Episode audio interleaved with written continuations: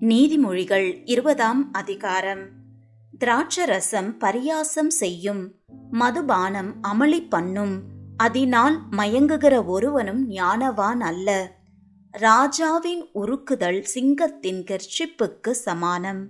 அவனை கோபப்படுத்துகிறவன் தன் பிராணனுக்கே துரோகம் செய்கிறான். வழக்குக்கு விலகுவது மனுஷனுக்கு மேன்மை மூடனானவன் எவனும் அதிலே தலையிட்டு கொள்வான். சோம்பேறி குளிருகிறதென்று உழமாட்டான்.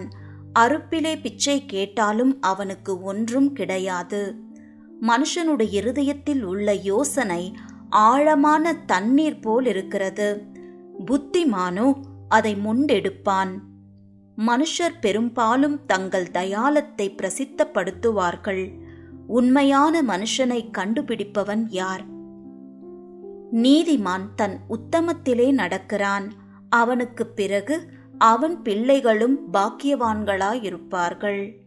நியாயாசனத்தில் வீற்றிருக்கும் ராஜா தன் கண்களினால் சகல பொல்லாப்பையும் சிதறப் பண்ணுகிறான். என் இருதயத்தை சுத்தமாக்கினேன் என் பாவமர துப்புரவானேன் என்று சொல்லத்தக்கவன் யார்? வெவ்வேறான நிறைக்கல்லும் வெவ்வேறான மரக்காலும் ஆகிய இவ்விரண்டும் கர்த்தருக்கு அருவறுப்பானவைகள் பிள்ளையானாலும் அதன் செய்கை சுத்தமோ செம்மையோ என்பது அதன் நடக்கையினால் விளங்கும்.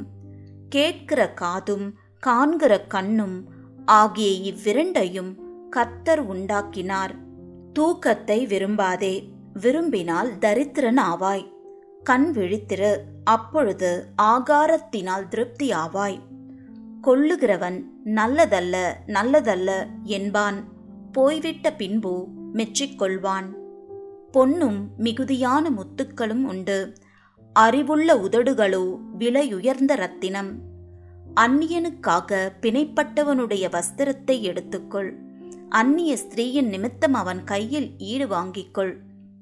வஞ்சனையினால் வந்த போஜனம் மனுஷனுக்கு இன்பமாயிருக்கும். பின்போ அவனுடைய வாய் பருக்கை கற்களால் நிரப்பப்படும். ஆலோசனையினால் எண்ணங்கள் ஸ்திரப்படும். நல் யோசனை செய்து யுத்தம் பண்ணு.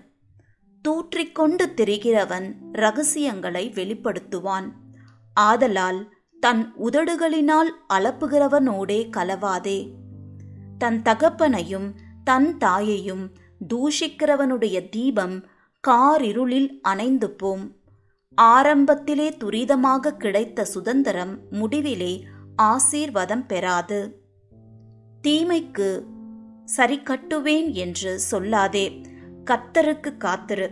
அவர் உன்னை ரட்சிப்பார் வெவ்வேறான நிறை கற்கள் கத்தருக்கு அருவறுப்பானவைகள் கள்ளத்தராசு நல்லதல்ல.